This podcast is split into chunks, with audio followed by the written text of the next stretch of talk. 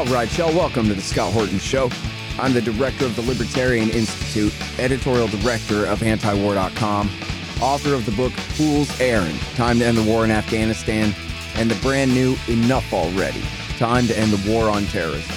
And I've recorded more than 5,500 interviews since 2003, almost all on foreign policy, and all available for you at scotthorton.org.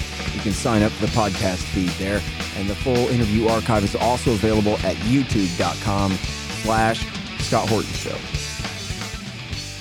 All right, you guys, introducing Cheryl Rofer. She was a chemist at the Los Alamos National Laboratory for 35 years and writes all about scientific and political topics. This one is in foreignpolicy.com. Claims of microwave attacks are scientifically implausible. There's little evidence for an unknown weapon being behind so called Havana syndrome. She writes, and this is from last May. If you're looking for it out there, welcome to the show. How you doing, Cheryl? I'm doing fine. Uh, glad to be here. Uh, very happy to have you on the show. So, uh, okay, my bias is that I think that you're right, and that the State Department is run by a bunch of kooks um, who are exaggerating some symptoms into some kind of mass hysteria type thing. On the face of it, it seems pretty obvious. Uh, but you write an entirely different angle here, which is what you know about microwaves, which is a lot, and how they might be used to in some kind of weapon or how they might not be. So, um, I guess first of all, can we talk a little bit about just the background of the story here?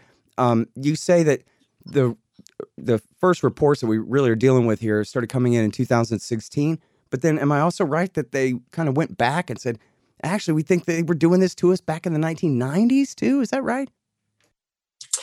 Well, I think some people are saying that, but I don't believe I've seen that said by the State Department. I see.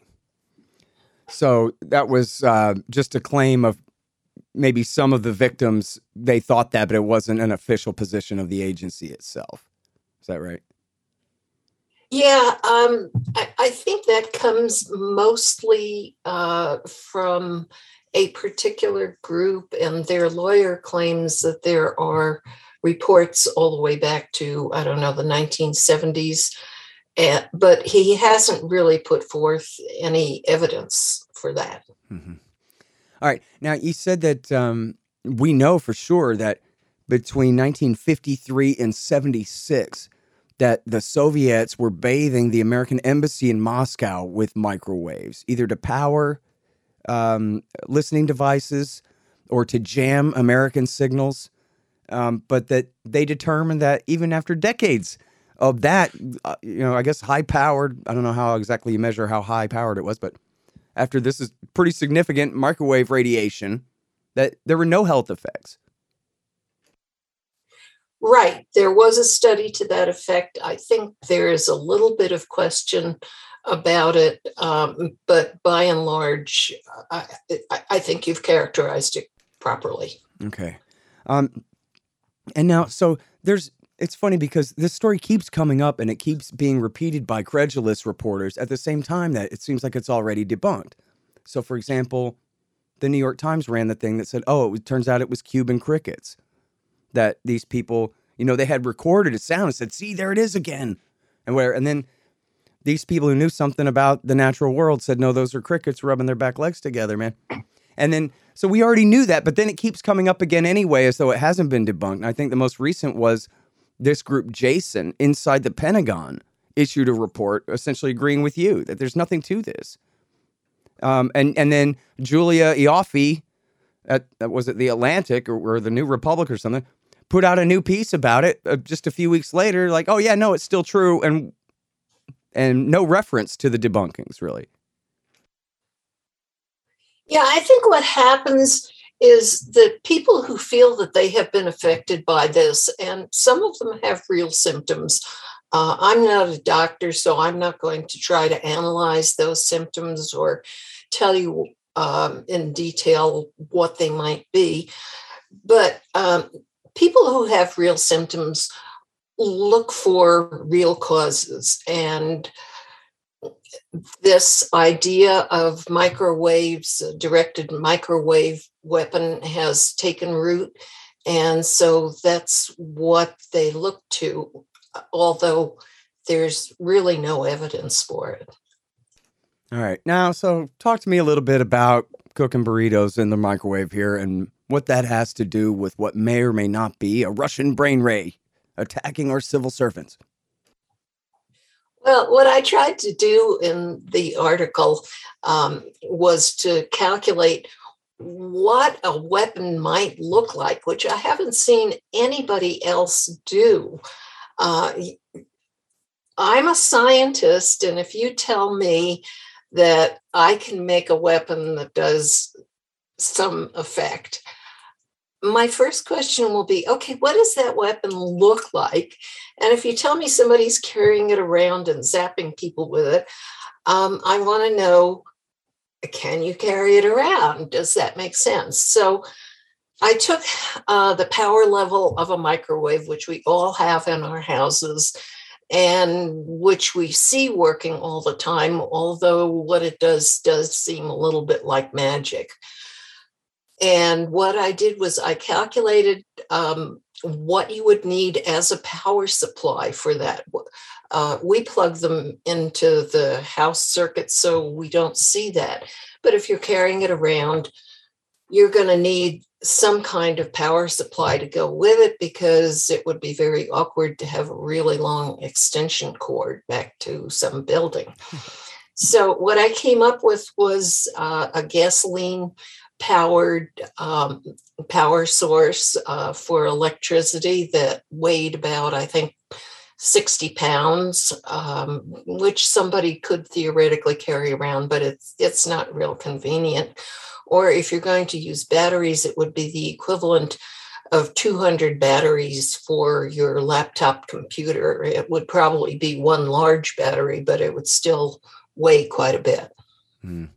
And then it's important here that we're talking about range, right? That if you were going to microwave me to one effect or another, you'd have to be nearby and not a few miles away to get any effect out of it at all, right? Even if you were just trying to cook my nose. Um, well, yeah, um, and and that's something that is much harder to calculate um, than my simple order of magnitude power supply because you need to know what wavelength is being used. Um, and there's a question of whether that wavelength can penetrate uh, the concrete buildings or wood buildings, uh, glass windows. And um, even the air does tend to attenuate uh, a, a, laser beam or a microwave beam. So you can't be too far away, right?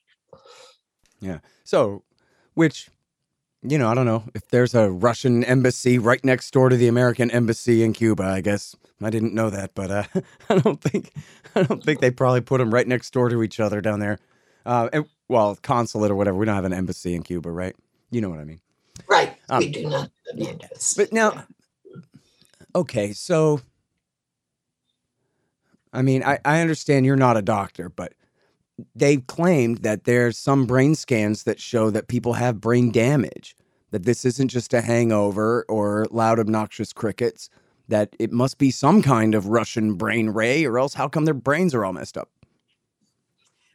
Okay. Um, yeah. Now, I'm not a doctor, but there are some logical issues in some of those claims. And one of them is that if people haven't had a brain scan before the incident that they're claiming damaged them, you don't know whether the damage, whether the later damage came from uh, the incident or whether it was there to begin with or whether it came from something else. Mm-hmm. So even though I'm not a doctor, I understand the use of controls and experiment. And or, or um, another way to look at that would be to look at a population study and see how common that particular type of brain damage is across the population. Mm-hmm. And now, you know, I read this somewhere else too, where someone was pointing out the politics of this. That okay, fine, for the sake of argument, let's say that the Russians just have the total run of the place down in Cuba or something. But we're supposed to believe that the Chinese don't mind the Russians shooting brain rays at American diplomats in China. It seems like the Chinese would tell the Russians, actually, you guys go cause those problems with America somewhere else, not here.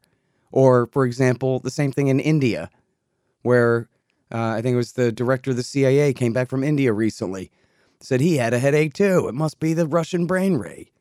It seems like that'd be kind of a big deal for the Russians to be shooting brain rays at Americans in these third countries that have, you know, important diplomatic interests at stake here.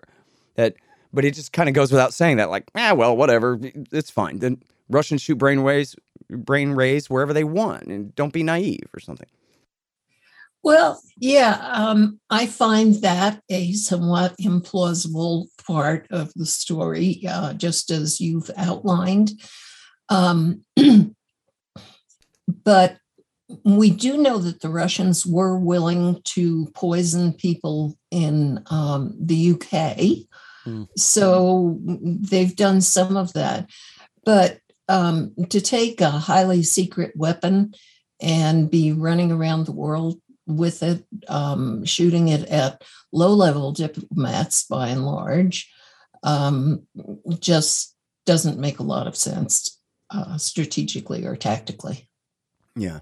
Um, well, I'm not so convinced on the uh, the poisonings thing, but that's a separate issue. But even okay. that, you know, in the UK is one thing, but alienating their friends, the Chinese, or something, could is a whole other question.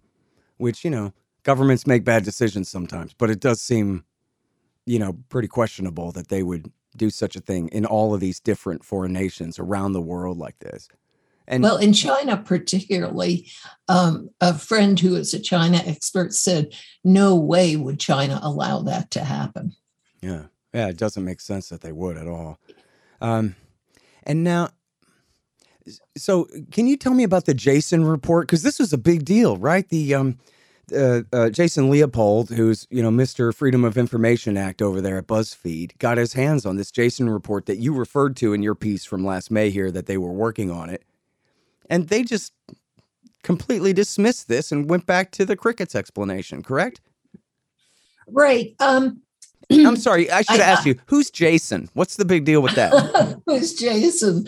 Um, Jason is actually a group of people. Um, they're high level um, scientists from uh, a variety of institutions that um, basically the government has contra- contracted to uh, some organizations that do this kind of bringing people together and um, having meetings and making reports.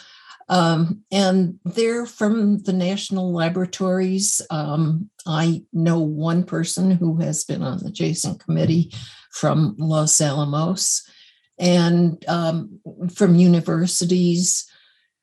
Um, I can't remember what Jason stands for. I think it is an acronym, but uh, the name has been in use for so long that it, it's just um, what they're called and right.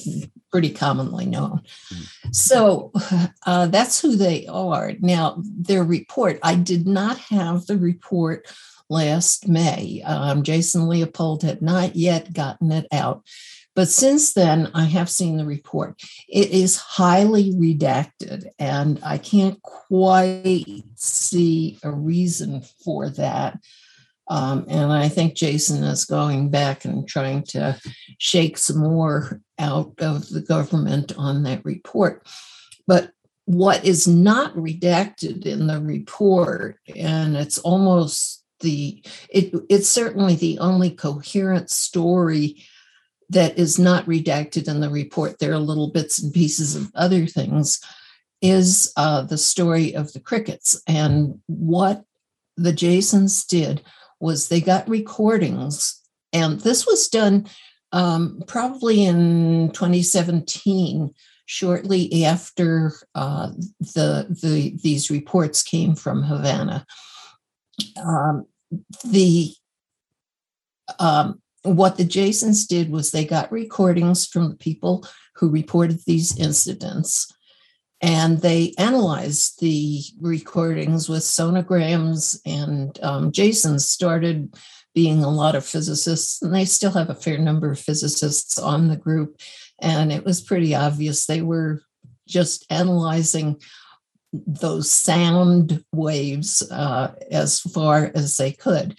And they compared them to the sounds of the crickets in the area and I think even some other bugs, some katydids. And they said these sounds are the same, they are crickets. Now, what you have to consider is that they were analyzing the recordings they had.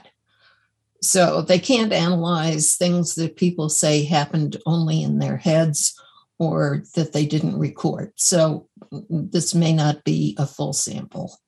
Mm-hmm. Hey, you all. It's the digital age, and dating is no exception. Well, Drom is a new values based dating app. Pick deal breakers and deal makers to find like minded people that care about the same core values as you. Drom can help you find your perfect match locally or anywhere in the world, and it's video only for more authenticity. Drom is free and available for Apple and Android phones and tablets. To install the app in your browser, go to drom.date slash Scott. Click the Apple or Android button and use the invite code Scott to sign up. Now get on out there. Some of y'all have a problem. You've got chickens, but you don't want to stand around throwing food at them all day because of all the important stuff you have to do. Well, the solution to that is to get the free range feeder from freerangefeeder.com. The all stainless steel free range feeder has been developed to satisfy the needs of the poultry chicken hobbyist and the homesteader. The convertible design allows for four different mounting methods. Go to freerangefeeder.com/scott or use promo code Scott to get 10% off and get the free ebook. Subscribe to their newsletter to immediately receive your free copy of Getting Started with Backyard Chickens.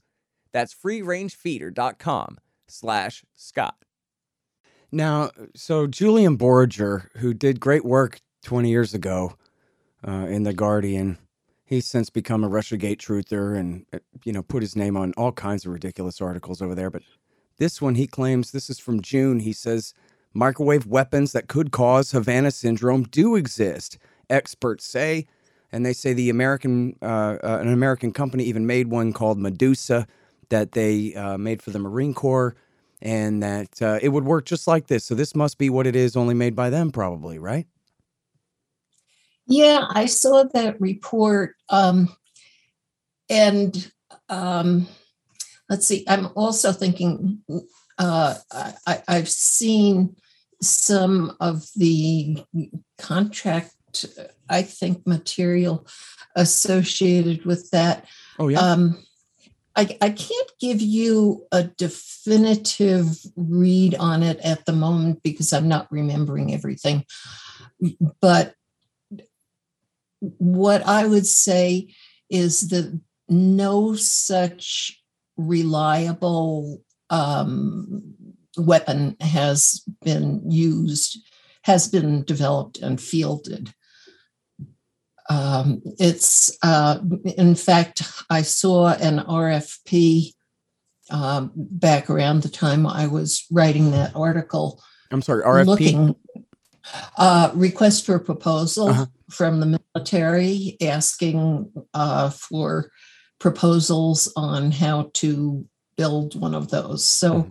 if they've got it already, uh, they would be asking for different things, maybe improvements on it. But, um, you know, the thing is, the reason I wrote that article is that back in the 70s, I was working in the laser division at Los Alamos, and um, these microwave beams are not too different from lasers.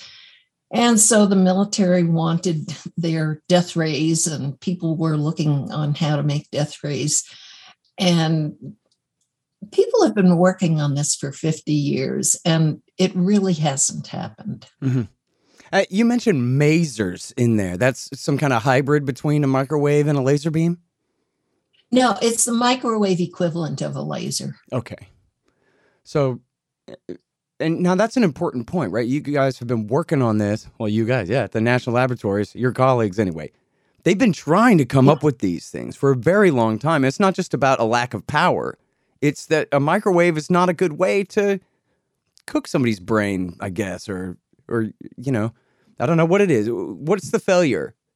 Why not field well, these things, say back in 1972? What, what had they not perfected about it yet?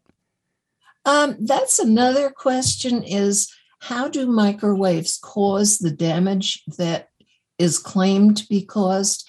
And yeah. nobody has really shown um, a mechanism how microwaves would do that mm-hmm. or how they do that um, without cooking the skin on people's head as they went in to scramble their brains. Right. That's an important point. You talk about that in your piece about cooking food in the microwave. That it's funny you say that there's this misconception somehow people just get it stuck in their head that uh, I don't know where this came from that um, that microwaves cook things from the inside out. And then you go, well, no, they don't. I just think about all the times you try to microwave a TV dinner or whatever it is, and the center's still cold. The outside gets cooked first. There's no real way around that. So here these people have had their brains destroyed, but the skin on their face or their ears or whatever has not been, you know, cooked at all. It doesn't sound like. Right, right. And you have to explain that. Yeah. And they haven't even tried to, right? They just avoid that issue so far. Have you heard anyone try to address well, that? There are attempts to explain it by something called the Frey effect, um, in which very high power microwaves can cause a small clicking that only the person who is affected can hear. And I have seen an explanation of that as being a heating of small bones in the ear that then produce that clicking sound. Um, I also just last night, and I haven't read it yet, um, got a paper that tries to estimate the power that you'd need based on the Frey effect and uh, to uh, to produce sounds like the cricket sounds. And uh, it concludes pretty much what I've said is that you would have to cook a person's head to uh, to get that kind of effect if you extrapolate from the Frey effect. Mm. Uh, yeah, very kind of inconsistent uh, arguments. It sounds like so. But you also cite in your piece this study, and this is what really gave it a boost, right? Was this study by the National Academies of Sciences, Engineering, and Medicine, where they said they really think there's something to this. But you said they don't include any microwave experts in their study. Right. so, right. Eh, eh, and and what? Go ahead and eh, if you could explain what's their argument and why you don't find it compelling there. Well, what they did was they said, well, could this be pesticides? Um, I, I, can't remember, but they went through three or four possible causes and they ruled out those causes. I know pesticides was one of them. Are these people being poisoned by pesticides that have been applied in or around the building? And, and they um, pretty much excluded that. So they had these four or five, and they said, okay, it's none of those. So it must be a directed energy microwave beam. And it's like, wait a minute, wait a minute. yeah. there, there, could be other explanations too. You you don't just jump to um, something that you don't even know exists if you can't make the other points. And recently there was an NPR program on which Arnold Relman, who was the head of that study, actually said they really don't know. Mm-hmm. Um, he, he didn't say quite what I've said here, but he said we excluded other things, but we didn't really connect it to microwaves. Mm-hmm. Well, that's a hell of an admission from the guy who put out a study saying, "Yeah, it must be microwaves." but okay, right? Um, and now, so this is the problem, right? Is um, you know, essentially, you can't prove a negative here. They've got a claim, and I've been told this, you know, numerous times. There was a funny tweet about this the other day about You know, you're so naive. That's what I was told. You're so naive, Scott Horton. And this other lady was, you know, quoting people coming at her saying, "You don't think the Russians would make a brain ray?" Right? We're now so all the all the burden is on any doubter to disprove that the evil Vladimir Putin would develop and field a weapon like this if he had one. And then probably the first thing we do is shoot it at our diplomats or something. I don't know. They just, they already know it. So now this whole interview, even, is kind of about debunking a thing that's already an accepted truth, even though there's really nothing to demonstrate it at all, other than somebody says that they got a headache. But I don't know how much wine they had last night. Probably plenty. Well, I think, you know, the rule in science is that um, extraordinary claims require extraordinary support. And I think that claiming that the Russians are zapping people with a microwave weapon is pretty extraordinary. And I would like to see some support for that. And I I haven't. Now, would Vladimir Putin do that? Oh, yeah, I'm sure he would, but he's got to have the weapon first. Sure. Um, and you know what? Maybe he's been too busy developing new nuclear weapons to overcome our anti ballistic missile technology. So, well, that's a whole nother story. In fact, can I ask you about that? I won't keep you too long, but I saw your most recent piece at Foreign Policy is called Plutonium Pits Are a Critical Obstacle in U.S. Nuclear Plans. And uh, I really liked the subtitle here Modernization Programs Need to Be Realistic and may be unnecessary. Emphasis on the last part there. But, you know, Obama had to make a deal with the Republican senators to get New START ratified, that they would do this massive new overhaul of the national laboratories and all the factories and the entire nuclear weapons arsenal and all of these things. And they started out saying it was going to be $1 trillion, and that pretty quickly changed to, I think, 2.7. so who knows what it'll be by the time they're done. Anyway, I'm just interested in your take on that. I actually haven't even had a chance to read this yet. I just like the subhead. Um, well, one of the things that I did at Los Alamos was um, I worked on uh, the ARIES project, which was to disassemble plutonium pits from nuclear weapons and put them into a form that uh, might be used or disposed of in other ways. And uh, I was in charge of the canning module. Uh, in which we would can up the plutonium after it was processed uh, so that it would be safe and could be transported. Um, so there have been um, difficulties at Los Alamos in producing as many plutonium pits as would be required by the modernization. So, Savannah River, another DOE lab, has come in and said, Oh, we can help, even though they've never done any of that kind of thing. And they have a building um, that was supposed to be used for making uh, reactor fuel uh, from a mixture of uranium and plutonium, which went way over budget and got cut as a result. And they want to uh, remodel that building so that they can build plutonium pits. And that's going to take quite a while, too.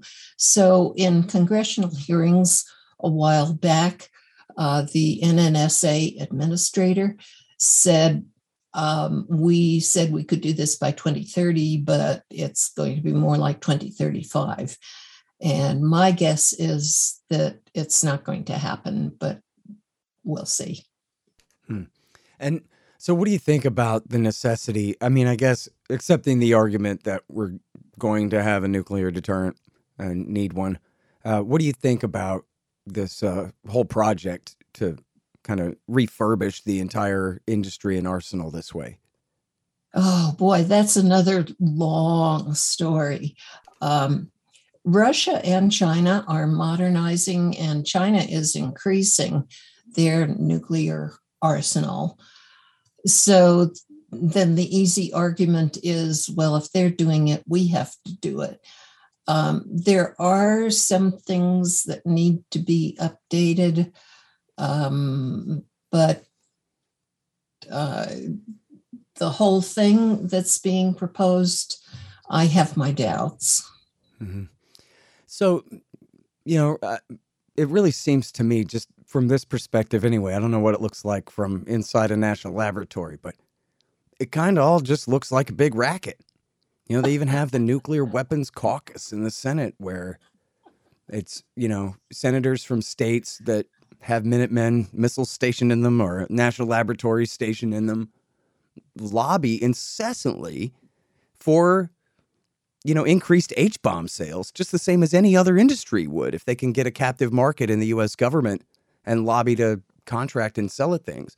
And it seems like, you know, like the soldiers call it a self-licking ice cream cone where people yeah. don't really ask, why do we need all these H bombs? And don't we already have lots and lots of H bombs and and more than enough to deter any nation state in the world, even if they all ganged up against us together or something. Um, it, but it just it seems like most of those questions kind of go without saying, and instead it's just keep the business going, right? Just like flipping hamburgers, only making H bombs. Well, the the the um the weapons production does provide jobs to people. And um, the Los Alamos National Laboratory is a mainstay of the economy of northern New Mexico. So, and likewise, Savannah River in um, South Carolina. And yeah, jobs are important to senators and um, we've had so much craziness the past several years. And I don't know, we could almost go back to the 2000s um, and say we've had so much craziness that it's hard to find time to actually think these things out. Mm. So Congress seems to be driven by mostly short term goals. Yeah like just say hypothetically superman 4 comes and wants to get rid of all the nuclear weapons on earth you'd have the northern part of of new mexico would be screaming their head off. No we have to have a continuing cold war with the other major powers of the world or else we'd have to get real jobs. And what are we going to do then? Right? Well that's that's not entirely true um, because los alamos does other things besides weapons. So the way to deal with that would be just to increase the other things that Los Alamos does. Uh, they've been doing research on understanding the pandemic, uh, they do research on climate change. Those would be good things to increase, and you could keep people in jobs. Yeah. Oh, certainly better than uh, making nukes, if you ask me. All right. Well, listen, I can't tell you how much I appreciate your time on the show today. This has really been great, and uh, thank you very much for it. Okay, glad to be here, and uh, thanks for asking me. All right, you guys, that is Cheryl Rofer, and she used to work at Los Alamos, and she wrote this great bit. You'll love it at um, foreignpolicy.com. It's called Claims of Microwave Attacks Are Scientifically Implausible. And listen, don't worry if you get stuck behind the paywall. Just paste that URL into archive.is. Claims of microwave attacks are scientifically implausible. The Scott Horton Show, Anti War Radio, can be heard on KPFK 90.7 FM in LA, APSradio.com, antiwar.com, scotthorton.org, and libertarianinstitute.org.